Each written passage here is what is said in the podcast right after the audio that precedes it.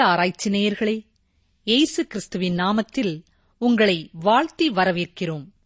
ஒவ்வொரு நாளும் நீங்கள் இயேசு கிறிஸ்துவுக்குள் வளர அதிகமாக வாஞ்சிக்கிறோம். நிகழ்ச்சியில் கூறப்படும் கருத்துக்களை எழுதி வைத்துக் கொள்ளுங்கள். இந்த நாளிலே சீர்கேடான வீண் பேச்சுகளுக்கு விலகி இருங்கள். செய்தியை கேட்கும் முன் ஓர் இனிய பாடலை கேட்போமா?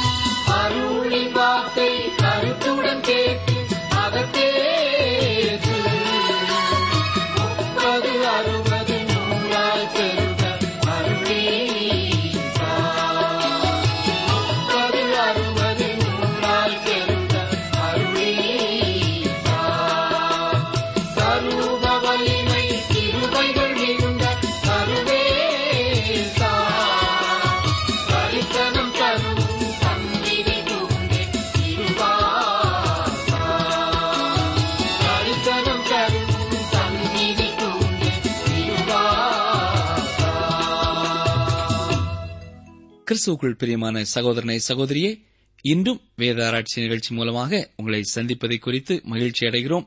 கர்த்தருக்கு நன்றி செலுத்துகிறோம். இன்று ஒன்று திமுத்தேயு முதலாம் அதிகாரம் எட்டாம் வசனம் முதல் பதினெட்டாம் வசனம் வரை சிந்திக்க இருக்கிறோம். கேளுங்கள் முதலாவது ஒன்று திமுத்தேயு முதலாம் அதிகாரம் எட்டாம் வசனம். ஒருவன் நியாயப்பிரமாணத்தை நியாயப்படி அனுசரித்தால் நியாயப்பிரமாணம் நல்லதென்று அறிந்திருக்கிறோம். இந்த பகுதியிலே அப்போஸ்தலனாய பவுல் வேற்றுமையான உபதேசத்தை குறித்து விசுவாசிகளை எச்சரிப்பதை முந்தின நிகழ்ச்சியிலே பார்த்தோம். மேலும் தீமோத்தேயு வசித்து வந்த எபேசுவிலே மலிந்து கிடந்த மாயையான வழிபாடுகளை குறித்தும் கட்டுக்கதைகளை குறித்தும் பவுல் கூறுகிறார். அது மட்டுமல்ல பொய் உபதேசத்தை குறித்தும் அவர் எச்சரிக்கை கொடுக்கிறார். அவர்கள் பழைய ஏற்பாட்டை ஒரு கட்டுக்கதை என்று சொல்வதற்கு முயற்சிக்கிறதையும் அவர் சுட்டிக்காட்டி எச்சரித்தார். இப்பொழுது நாம் பார்க்கிற இந்த வசனத்திலே பிரமாணவாதிகளுக்கு எதிராக அப்போஸ்தலனாகிய பவுல் எச்சரிக்கை கொடுக்கிறதை நாம் பார்க்கிறோம். இவர்கள் பிரமாணமே ரட்சிப்பிற்கு வழி என்றும் ரட்சிக்கப்பட்ட பின் அதுவே பரிசுத்தப்படுவதற்கு வழியாக இருக்கிறது என்றும் கூறுகிறார்கள். நியாயப்பிரமாணம் ஒரு நோக்கத்தை நிறைவேற்றுகிறது. ரட்சிக்கப்படுவதற்கு தேவன் நியாயப்பிரமாணத்தை வழியாக கொடுக்கவில்லை.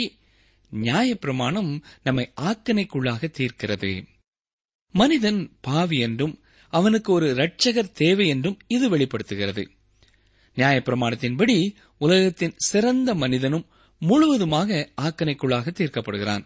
ஆனால் சுவிசேஷத்தின் கீழே உலகின் மோசமான மனிதனும் நீதிமானாக தீர்க்கப்படுகிறான். அவன் இயேசு கிறிஸ்துவை விசுவாசிக்கும் பொழுது இந்த பாக்கியத்தை பெற்றுக் கொள்கிறான் எனக்கு அருமையான சகோதரனை சகோதரியே இப்படிப்பட்ட பாக்கியத்தை நீங்கள் உங்கள் வாழ்க்கையிலே பெற்றிருக்கிறீர்களா என்பதை சற்றே எண்ணி பாருங்கள். ஒரு பாவியான மனுஷன் தன்னுடைய நற்காரியங்களால் ரட்சிக்கப்பட முடியாது. அவனால் எந்த ஒரு நல்ல காரியத்தையும் செய்யவும் இயலாது என்பது மற்றொரு காரியம். ரோமர் எட்டாம் அதிகாரம் எட்டாம் வசனத்திலே அப்போசலனாகிய பவுல் என்ன சொல்கிறார் கேளுங்கள். மாம்சத்துக்குட்பட்டவர்கள் தேவனுக்கு பிரியமாயிருக்க மாட்டார்கள். இங்கே மாம்சத்துக்குட்பட்டவர்கள் தேவனுக்கு பிரியமாயிருக்க மாட்டார்கள் என்று சொல்கிறார். நீங்கள் மாம்சத்திற்கு உட்பட்டவர்களாக இருந்து கொண்டு தேவனுக்கு நல்ல செயல்கள் மூலம் தேவனை பிரியப்படுத்தி விடலாம் என்று நினைப்பது தேவனுடைய வசனத்திற்கு முரணானது. உங்களால் அவரை திருப்தி செய்ய இயலாது. நீங்கள் அவரை எதிர்பார்க்கிற தரத்தை வாழ்க்கையிலே பெற்றுவிட முடியாது. நற்கிரியைகள் ரட்சிப்பை கொண்டு வருகிறதில்லை. ஆனால் ரட்சிப்பு நற்கிரியைகளை உண்டு பண்ணுகிறது. நாம் நம்முடைய நற்கிரியைகளினாலே ரட்சிக்கப்படவில்லை. ஆனால் நற்கிரியைகளை செய்வதற்காகவே ரட்சிக்கப்பட்டிருக்கிறோம். எபேசியர் இரண்டாம் அதிகாரத்திலே எட்டாம் வசனம் முதல் பத்தாம் வசனம் வரை உள்ள பகுதியிலே பவுல் என்ன சொல்கிறார்? சற்றே கவனியுங்கள். கிருபையினாலே விசுவாசத்தைக் கொண்டு ரட்சிக்கப்பட்டீர்கள். இது உங்களால் உண்டானதல்ல இது தேவனுடைய ஈவு. ஒருவரும் பெருமை பாராட்டாத படிக்கு இது கிரியைகளினால் உண்டானதல்ல. ஏனெனில் நற்கிரியைகளை செய்கிறதற்கு நாம் கிறிஸ்து இயேசுவுக்குள் சிருஷ்டிக்கப்பட்டு தேவனுடைய செய்கையாய் இருக்கிறோம். அவைகளில் நாம் நடக்கும்படி அவர் முன்னதாக அவைகளை ஆயத்தம் பண்ணியிருக்கிறார். இங்கே ஒருவன் நியாயப்பிரமாணத்தை நியாயப்படி அனுசரித்தால் நியாயப்பிரமாணம் நல்லதென்று அறிந்திருக்கிறோம் என்று வசனம் சொல்கிறது. தேவனுடைய நியாயப்பிரமாணமானது தேவனுடைய சித்தத்தை வெளிப்படுத்துகிறதா இருக்கிறது. நன்னடத்தையை பற்றிய காரியத்திற்கு கட்டளைகள் மிகவும் சிறந்தவை. ஆனால் ரட்சிப்பை பெறுவதற்கு கட்டளைகள் உகந்ததல்ல. இது பாவியை ரட்சிப்பதில்லை ஆனால் ஒரு பாவியை பாவி என்று இது சுட்டிக்காட்டுகிறது. இதுதான் பிரமாணங்களின் நோக்கம். தொடர்ந்து ஒன்று திமுத்தையு முதலாம் அதிகாரம் ஒன்பது பத்தாம் வசனங்களை பாருங்கள். எங்களுக்கு தெரிந்திருக்கிறபடி நியாயப்பிரமாணம் நீதிமானுக்கு விதிக்கப்படாமல் அக்கிரமக்காரருக்கும் அடங்காதவர்களுக்கும் பக்தி இல்லாதவர்களுக்கும் பாவிகளுக்கும் அசுத்தருக்கும் சீர்கெட்டவர்களுக்கும் தாய் தகப்பன்மாரை அடிக்கிறவர்களுக்கும் கொலைபாதகருக்கும் பேசிக் கள்ளருக்கும் ஆண் புணர்ச்சிக்காரருக்கும் மனுஷரை திருடுகிறவர்களுக்கும் பொய்யருக்கும் பொய்யானை இடுகிறவர்களுக்கும் நீதிமானுக்காக இந்த நியாயப்பிரமாணம் கொடுக்கப்படவில்லை. தேவன் மீது விசுவாசம் வைப்பதினால் நீதிமானாக்கப்படுகிற மனிதனுக்காக நியாயப்பிரமாணம் கொடுக்கப்படவில்லை. அவன் உன்னதமான நிலைமைக்கு தேவனால் அழைத்துச் செல்லப்படுகிறான். பக்தி இல்லாதவர்களுக்கு இந்த நியாயப்பிரமாணம் கொடுக்கப்பட்டுள்ளது. கொலை செய்யாதிருப்பாயாக என்ற கட்டளை தேவனுடைய பிள்ளைகளுக்கு கொடுக்கப்படவில்லை. தேவனுடைய பிள்ளை கொலை செய்வதில்லை. மற்றவர்களை காயப்படுத்த விரும்பாமல் உதவி செய்யவே விரும்புகிறது. இருதயத்திலே கொலை செய்கிற மனிதனுக்கு கொலை செய்கிறவனுக்கே இந்த கட்டளை கொடுக்கப்பட்டுள்ளது. நியாயப்பிரமாணமானது வேசிக்கள்ளருக்கும் ஆண் புணர்ச்சிக்காரருக்கும் மனுஷரை திருடுகிறவர்களுக்கும் பொய்யருக்கும் பொய்யானை இடுகிறவர்களுக்கும் கொடுக்கப்பட்டுள்ளது. இயேசு கிறிஸ்துவனிடத்திலே வந்தவர்கள் எல்லாம் நியாயப்பிரமாணத்தினாலே ரட்சிப்பை பெறவில்லை தேவனுடைய கிருபையினாலே பெற்றார்கள். தேவ கிருபையினாலே அவர்கள் தேவனுடைய குடும்பத்திற்குள்ளே கொண்டு வரப்பட்டு நியாயப்பிரமாணம் கொடுக்கப்பட்டவர்களை விட ஒரு உன்னதமான நிலைமையிலே வைக்கப்படுகிறார்கள். எனக்கு அருமையான சகோதரனே சகோதரியே இந்த தேவ கிருபையை உங்களுடைய வாழ்க்கையிலே பெற்றிருக்கிறீர்களா என்பதை சற்றே எண்ணி பாருங்கள். இதற்கு இரண்டு காரியங்களை நாம் எடுத்துக்காட்டாக பார்க்கலாம். முதலாவதாக ஒரு நீதிபதி இருக்கிறார். அவர் முன் ஒரு குற்றவாளி விசாரிக்கப்படுவதற்காக கொண்டு வரப்படுகிறான். அவன் மிகப்பெரிய குற்றத்தை செய்தபடியால் அதிக தண்டனை பணத்தை கொடுத்துவிட்டு சிறைக்கு போக வேண்டியதாய் இருந்தது. இந்த வேளையிலே நீதிபதி அவனை பார்த்து உன்னை என் மகன் அதிகம் நேசிக்கிறான். ஆகவே அவன் உன்னுடைய தண்டனைக்கான பணத்தை செலுத்திவிட்டு சிறைக்கு செல்லவும் தயாராக இருக்கிறான். இப்பொழுது அவன் உனக்காக அதை ஏற்கும் பொழுது நீ விடுதலையாகி விடுவாய். பிறகு நான் உன்னை என் வீட்டிற்கு அழைத்துச் சென்று ஒரு குமாரனைப் போல வைத்திருப்பேன் என்று சொல்கிறார். பின்னர் அவ்விதமே அந்த குற்றவாளியை தன் வீட்டிற்கு அழைத்துச் சென்றார். அவ்வாறு அழைத்துச் சென்ற பிறகு நீதிபதி அவனை பார்த்து களவு செய்யாதே கொலை செய்யாதே என்று சொல்ல வேண்டிய அவசியமில்லை. ஏனென்றால் அந்த குற்றவாளி இப்பொழுது அவருடைய மகன். ஆகவே அவர் அவனிடம் தன் குடும்ப உறவினர்கள் யார் யார் அவர்களிடம் பழகும் விதம் போன்ற காரியத்தை குறித்துதான் சொல்லுவாரே ஒழிய மற்ற காரியங்களை குறித்து பேச மாட்டார் கவனித்தீர்களா? முன்பு அவன் நடத்தப்பட்ட விதத்திற்கு முற்றும் மாறுபாடான ஒரு முறையிலேயே நீதிபதி இப்பொழுது அவனை நடத்துவார். விசுவாசித்து தேவனிடத்திலே வரும் ஒரு பாவியையும் தேவன் இவ்விதமே நடத்துகிறார். நாம் கட்டளைகளுக்கு மேலானவர்களாக வைக்கப்பட்டிருக்கிறோம். அதாவது கட்டளைகளுக்கு கீழ்ப்படிந்து போகும் நிலைமைக்கும் மேலான உன்னதமான நிலைமையிலே வைக்கப்பட்டிருக்கிறோம். ஒரு மகனைப் போல நாம் அவருக்கு இருக்கின்ற பாக்கியத்தை பெறுகிறோம். ஆனால் நியாயப்பிரமாணமானது சீர்கட்டவர்களுக்கு கொடுக்கப்பட்டுள்ளது. இது பழைய சுபாவத்தை அதாவது மாம்சத்தின் கிரியைகளை கட்டுப்படுத்த கொடுக்கப்பட்டுள்ளது. இரண்டாவதாக கிருபைக்கும் நியாயப்பிரமாணத்திற்கும் விளக்கம் கொடுக்கும் பொழுது ஒரு ஊழியர் இவ்விதமாக கூறினார். கவனியங்கள் நான் எனது நண்பரின் ஊருக்கு செல்லும் பொழுது புகைவண்டி நிலையத்திலே இறங்கி பல மணி நேரங்கள் காத்திருக்க வேண்டியதாயிருந்தது. அவ்வாறு ஓய்வு அறையிலே நான் காத்திருந்த பொழுது அந்த சுவரிலே ஒரு அறிவிப்பு பலகை தொங்கிக் கொண்டிருக்க கண்டேன். அதில் எச்சில் துப்பாதீர் என்று போடப்பட்டிருந்தது. இது அந்த இடத்திற்குரிய விதி. அதை மீறக்கூடாது. ஆனால் சுற்றிலும் பார்த்தபொழுது யாரும் அதை கடைபிடிக்கவில்லை என்பது தெரிய வந்தது அங்கே அமர்ந்திருந்தவர்கள் தங்கள் விருப்பம் போல எங்கே எச்சல் துப்ப நினைத்தார்களோ அங்கே துப்பினார்கள். பின்னர் அடுத்த புகை வண்டியை பிடித்து என் நண்பரின் வீட்டிற்கு வந்தேன். அது ஒரு அழகான இனிமையான வீடு. அங்கே சென்று வரவேற்பறையிலே நான் என் நண்பனோடு பேசிக் கொண்டிருந்தேன். அப்பொழுது சுற்றிலும் பார்த்தபொழுது அறைகளிலே ஆங்காங்கே அருமையான ஓவியங்கள் வசனங்கள் ஆனால் எச்சில் துப்பாதீர் என்ற அறிவிப்பு பலகையை அங்கே காண முடியவில்லை.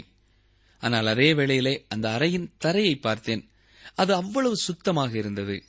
அந்த தரையிலே உட்கார்ந்து சாப்பிட்டு விடலாமா என்று கேட்கும் அளவிற்கு அது அத்தனை சுத்தமாயிருந்தது. இங்கே அறிவிப்பு பலகை இல்லாவிட்டாலும் யாரும் துப்பவில்லை. அங்கே புகைவண்டி நிலையத்திலே விதிமுறையாக அது சட்டமாக இருந்தது. அதாவது அது ஒரு பிரமாணமாக இருந்தது. ஆனால் இங்கே வீட்டிலே கிருபையாக இருக்கிறது. ஆம் இதுவே பிரமாணத்திற்கும் கிருபைக்கும் உள்ள வேறுபாடு. நியாயப்பிரமாணத்தின் கீழ் இருக்கிறவர்கள் அதை கைக்கொள்ள இயலாமல் தவிக்கிறார்கள். அடிக்கடி அதை மீறுகிறார்கள். தேவனுடைய கிருபையின் கீழ் இருக்கிறவர்கள் தேவனுடைய குடும்பத்திற்குள்ளே கொண்டு வரப்படுகிறார்கள். அவர்கள் கொலையையோ பொய்யையோ இல்லாவிட்டால் வேறு பாவங்களையோ செய்யப் போவதில்லை. ஒருவேளை கிருபைக்குள்ளே வந்தும் அதை மீறி பாவம் செய்வார்களானால் அவர்கள் தேவனுடைய ஐக்கியத்திலே இருப்பதில்லை. அதை விட்டு வெளியேற்றப்படுவார்கள். ஒன்று தீமோத்தேயு முதலாம் அதிகாரம் பதினோராம் வசனத்தை சற்றே கவனியுங்கள். நித்தியானந்த தேவனுடைய மகிமையான சுவிசேஷத்தின்படி எனக்கு ஒப்புவிக்கப்பட்டிருக்கிற ஆரோக்கியமான உபதேசத்திற்கு எதிரடையாயிருக்கிற மற்ற எந்த செய்கைக்கும் விரோதமாய் விதிக்கப்பட்டிருக்கிறது. இங்கே ஆரோக்கியமான உபதேசத்திற்கு எதிரடையாயிருக்கிற மற்றெந்த செய்கைக்கும் விரோதமாய் விதிக்கப்பட்டிருக்கிறது என்று பார்க்கிறோம். நாம் முந்தின வசனத்திலே ஒரு பட்டியலை பார்த்தோம் அல்லவா? அந்த பட்டியலிலே ஏதாவது விடப்பட்டிருந்தாலும் விடப்பட்டிருக்கலாம் என்பதற்காக அப்போஸ் நாய பவுல் இந்த வார்த்தைகளை சேர்த்து தருகிறார். இது அந்த பட்டியலிலே விடப்பட்ட எல்லா பாவங்களையும் உள்ளடக்கியுள்ளது. நியாயப்பிரமாணமானது இப்படிப்பட்டவர்களுக்கே கொடுக்கப்பட்டுள்ளது என்பதை பவுல் கூறுகிறார். மேலும் இந்த வசனத்திலே நித்தியானந்த தேவனுடைய மகிமையான சுவிசேஷத்தின்படி எனக்கு ஒப்புவிக்கப்பட்டிருக்கிற என்று பவுல் கூறுவதை கவனிக்க வேண்டும். இளம் போதகராகிய தீமோத்தேயுவுக்கு பவுல் எழுதுகின்ற ஒரு சிறந்த வாக்கியம் இது. தொடர்ந்து ஒன்று தீமோத்தேயு முதலாம் அதிகாரம் பனிரெண்டாம் வசனத்தையும் சற்றே கவனியுங்கள். என்னை பலப்படுத்துகிற நம்முடைய கர்த்தராகிய இயேசு கிறிஸ்து என்னை உண்மையுள்ளவன் என்று எண்ணி இந்த ஊழியத்திற்கு ஏற்படுத்தினபடியால் அவரை ஸ்தோத்தரிக்கிறேன். இந்த வசனத்திலே அப்போஸ் நாய பவுல் இயேசு கிறிஸ்துவின் கர்த்தத்துவத்தை வலியுறுத்துகிறார். என்னை உண்மையுள்ளவன் என்று எண்ணி இந்த ஊழியத்திற்கு ஏற்படுத்தினபடியினால் என்று சொல்கிறார். இன்றைய நாட்களிலே ஊழியம் என்ற காரியத்தை அநேகர் தவறாக புரிந்து கொள்கிறார்கள். எல்லா விசுவாசிகளும் ஊழியர்களே. எல்லாரும் ஊழியத்திலே தான் இருக்கிறார்கள். ஒருவன் தேவனுடைய பிள்ளையாக இருந்தால் அவன் ஊழியத்திலே தான் இருக்கிறான். இங்கே ஊழியம் என்ற வார்த்தைக்கு பௌலப்போஸ்தலன் பயன்படுத்தியிருக்கிற வார்த்தையும் உதவிக்காரர் என்ற வார்த்தைக்கு மூல மொழியிலே பயன்படுத்தப்பட்டிருக்கிற வார்த்தையும் ஒன்று போலவே உள்ளது. ஒவ்வொரு விசுவாசியும் இயேசு கிறிஸ்துவின் ஊழியக்காரர்களாகவே இருக்கிறார்கள்.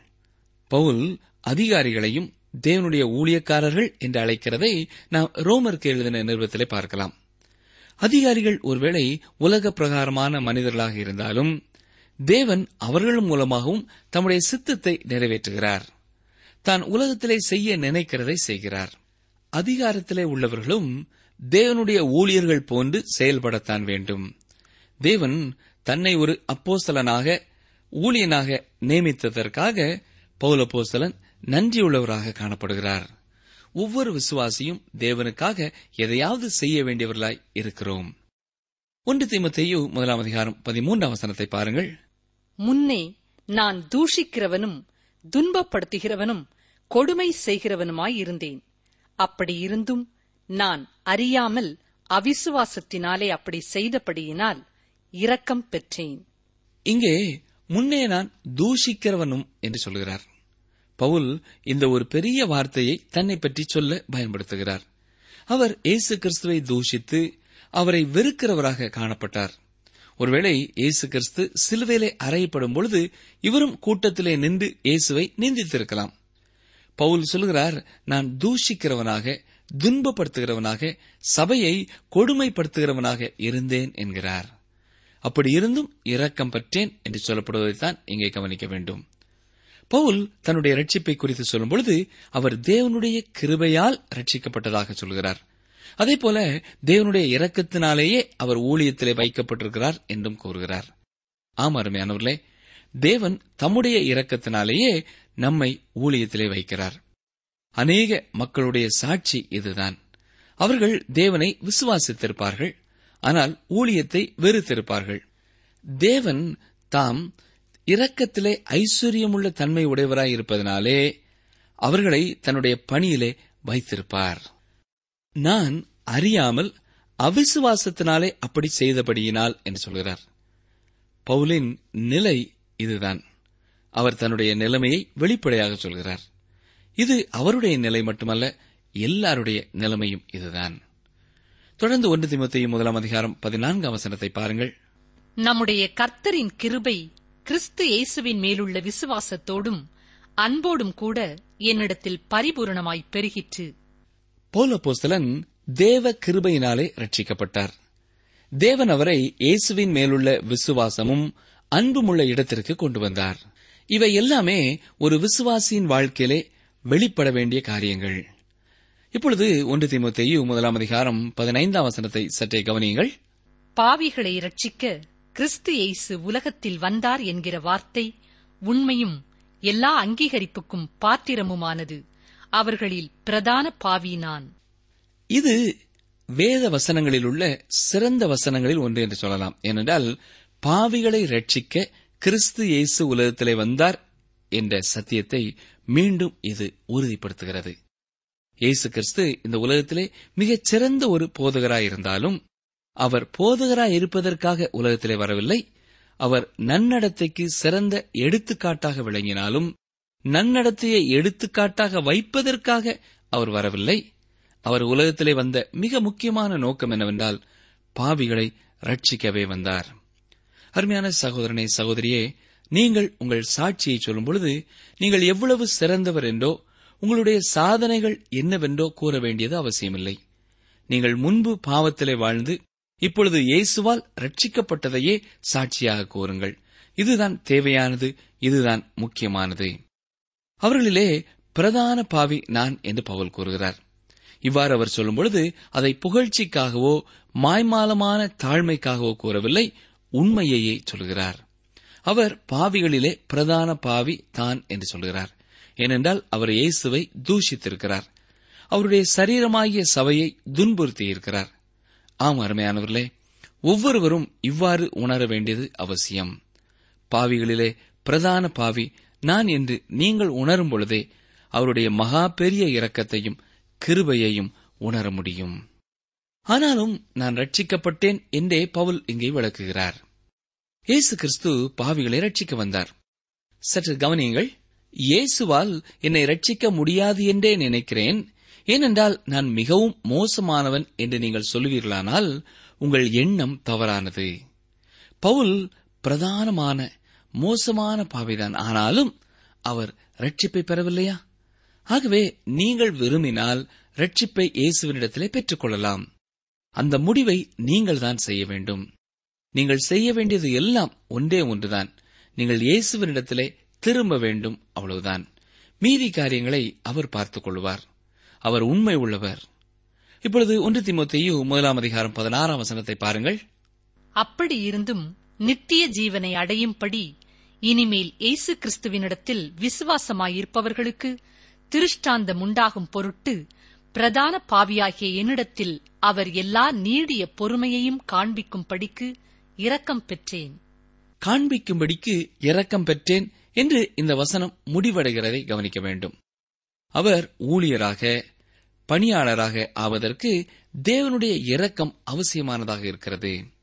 கவனியுங்கள் நித்திய ஜீவனை அடையும்படி இனிமேல் இயேசு கிறிஸ்துவனிடத்தில் விசுவாசமாயிருப்பவர்களுக்கு திருஷ்டாந்தம் உண்டாகும் பொருட்டு பிரதான பாவியாகிய என்னிடத்தில் அவர் எல்லா நீடிய பொறுமையையும் காண்பிக்கும்படிக்கு இரக்கம் பெற்றேன் என்று சொல்கிறார்.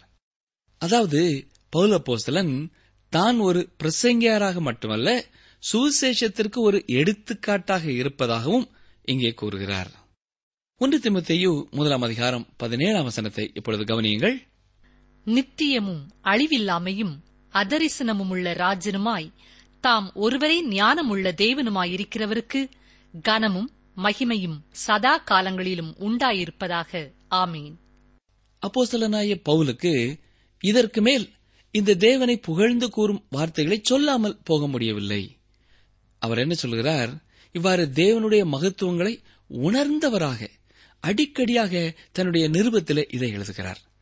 தேவனுடைய மகத்துவங்களை உணர்ந்து நாமும் அடிக்கடி அவரை துதிக்க வேண்டியது அவசியம் பிரியமானவர்களே. நம்முடைய அனுதன வாழ்க்கையிலே நம்முடைய அனுபவங்களிலே கர்த்தர் எப்படிப்பட்டவர் என்பதை நாம் அறிகிறோம் உணர்கிறோம். அதை அறிக்கை செய்யவும் நாம் எதிர்பார்க்கப்படுகிறோம். நித்தியமான ராஜா யார்? இயேசு கிறிஸ்துவே. இயேசு கிறிஸ்து யார்? அவர் ஒருவரே ஞானமுள்ள தேவன். இயேசு கிறிஸ்து தேவனாக இருக்கிறார் என்று பவுல் போதிக்கவில்லை என்று நீங்கள் ஒருவேளை சொல்ல வேண்டாம். அவர் தேவன் என்றே பவுல் உபதேசிக்கிறார். அவர் மாம்சத்திலே வெளிப்பட்ட தேவன் என்று பவுல் விசுவாசித்தார். அதற்கு இந்த வசனத்திலே அற்புதமான சாட்சியை சொல்கிறார். இப்பொழுது கவனியுங்கள் ஒன்று திமுத்தேயும் முதலாம் அதிகாரம் பதினெட்டாம் வசனம். குமாரனாகிய தீமோத்தேயுவே உன்னை குறித்து முன் உண்டான தீர்க்க தரிசனங்களின்படியே நீ அவைகளை முன்னிட்டு நல்ல போராட்டம் பண்ணும்படி இந்த கட்டளையை உனக்கு ஒப்புவிக்கிறேன். நீ விசுவாசமும் நல்மன சாட்சியும் உடையவனாயிரு. இந்த கட்டளையை உனக்கு ஒப்புவிக்கிறேன் என்று இங்கே பவுல் தேவியை பார்த்து சொல்கிறார். இந்த நிருபம் மிகவும் நடைமுறையானதாகவும் ஸ்தல சபைக்கு தேவையான ஆலோசனைகளை உடையதாகவும் இருந்தாலும் இதிலே தீமோத்தேயுவின் பொறுப்புகள் அதிகம் உள்ளன. மட்டுமல்ல இவை எல்லாவற்றோடும் கூட பவுலுக்கும் தீமோத்தேயுக்கும் இருந்த சிறந்த தனிப்பட்ட உறவை குறித்தும் இங்கே நம்மால் பார்க்க முடிகிறது. இளைஞனான தீமோத்தேயுவுக்கு பவுல் தனிப்பட்ட முறைமையிலே கொடுக்கும் ஊழிய பொறுப்பை இங்கே நாம் பார்க்கலாம். குமாரனாகிய தீமோத்தேயு என்று இந்த வசனம் ஆரம்பமாகிறது. அதாவது தீமோத்தேயு பவுலுக்கு ஒரு ஆவிக்குரிய மகன். பவுல்தான் தீமோத்தேயுவை இயேசுவினிடத்திலே வழிநடத்தினவர் ஆகவே இந்த உறவு உண்டானது. உன்னை குறித்து முன் உண்டான தீர்க்க தரிசனங்களின்படியே என்று வசனம் சொல்கிறதை கவனிக்க வேண்டும். அப்போஸ்தலனாய பவுல் நல்ல ஆவிக்குரிய பகுத்துணர்வை உடையவராயிருந்தார். ஆகவே தேவனுடைய தீர்க்க தரிசனங்களை உணர்ந்தவராக தீமோத்தேயுவை சரியான பாதையிலே நடத்துகிறார். தீமோத்தேவை தன்னோடு அழைத்துச் சென்று சபையிலே அவனுக்கு ஒரு நல்ல நிலைமையையும் ஏற்படுத்தி கொடுத்தார். நல்ல போராட்டம் பண்ணும்படி என்று இங்கே வசனம் சொல்கிறது. உங்கள் இருதயம் அந்த யுத்தத்திலே இருந்தால்தான் நீங்கள் நல்லவர்களாக யுத்தம் பண்ணுவீர்கள். மேலும் ஒரு உண்மையான காரணத்திற்காகவும் வெற்றி பெற வேண்டும் என்ற நோக்கத்திற்காகவும் போராடினாலே வெற்றி பெற முடியும். அந்த யுத்தம் நல்ல யுத்தமாக இருக்கும். தேவனுடைய பிள்ளையான தீமோத்தேயுக்கு ஒரு உண்மையான எதிரி இருந்தான். தீமோத்தேயு ஆவிக்குரிய யுத்தத்தை செய்தார். அந்த யுத்தம் நல்ல யுத்தமாக இருக்க வேண்டும் என்று பவுல் எண்ணினார். மற்றவர்கள் அந்த யுத்தத்திலே தங்கள் விசுவாச கப்பலை சேதப்படுத்தினது போல தீமோத்தேயு சேதப்படுத்திவிடக் கூடாது என்றும் விரும்பினார். எனக்கு அருமையான சகோதரனை சகோதரியே ஒருவேளை உங்கள் மூலமாய் கிறிஸ்து இயேசுவண்டை வந்த விசுவாசிகள் இளைஞர்கள் மீண்டுமாக கர்த்தரை துக்கப்படுத்திவிடக்கூடாது. பின்வாங்கி போய்விடக்கூடாது என்ற அக்கறை உள்ளவர்களாய் இருக்கிறீர்களா? சற்றே எண்ணி பாருங்கள். அவர்களோடு பவுல் தீமோத்தேயுவோடு தொடர்பு கொள்வது போல தொடர்பு கொண்டு உற்சாகப்படுத்துகிறீர்களா என்பதையும் எண்ணி பாருங்கள்.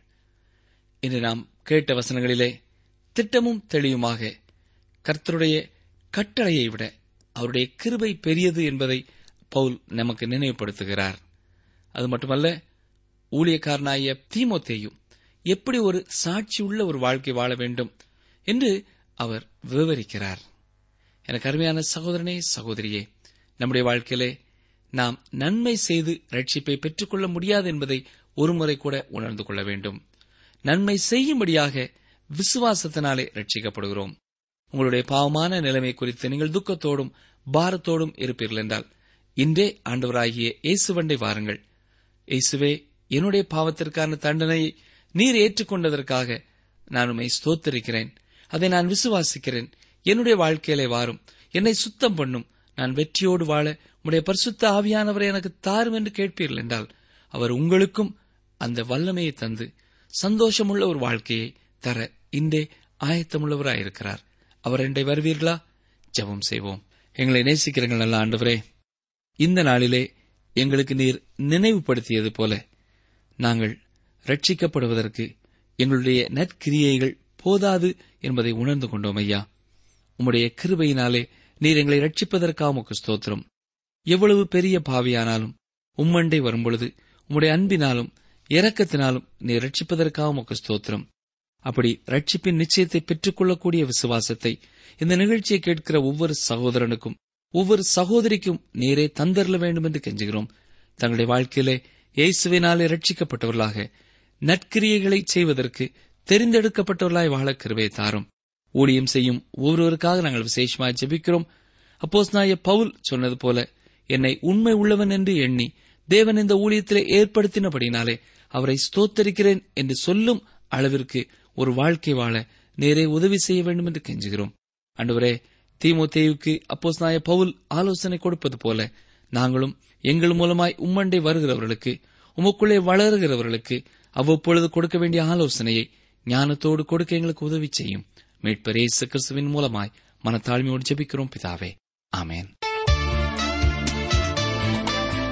அன்பர்களே இன்றைய நிகழ்ச்சியை இத்துடன் நிறைவு செய்கிறோம். நீங்கள் உங்கள் கருத்துக்களை எங்களுக்கு எழுத வேண்டிய முகவரி வேத ஆராய்ச்சி டிரான்ஸ்வர் ரேடியோ தபால் பெட்டி எண் நூற்று முப்பத்தி நான்கு திருநெல்வேலி இரண்டு தமிழ்நாடு. எங்கள் தொலைபேசி எண்களை குறித்துக் கொள்ளுங்கள். ஒன்பது நான்கு நான்கு இரண்டு இரண்டு ஐந்து இரண்டு ஆறு இரண்டு ஏழு. மற்றும் ஒரு தொலைபேசி எண் ஒன்பது ஐந்து எட்டு ஐந்து நான்கு ஆறு பூஜ்ஜியம் நான்கு ஆறு பூஜ்ஜியம். எங்கள் இமெயில் முகவரி Tamil DTP at radio eight eight two dot com எனக்கு நெருக்கம் உண்டான நாளிலே நீர் எனக்கு தஞ்சமும் உயர்ந்த அடைக்கலமுமானீர். சங்கீதம் ஐம்பத்தி ஒன்பது பதினாறு.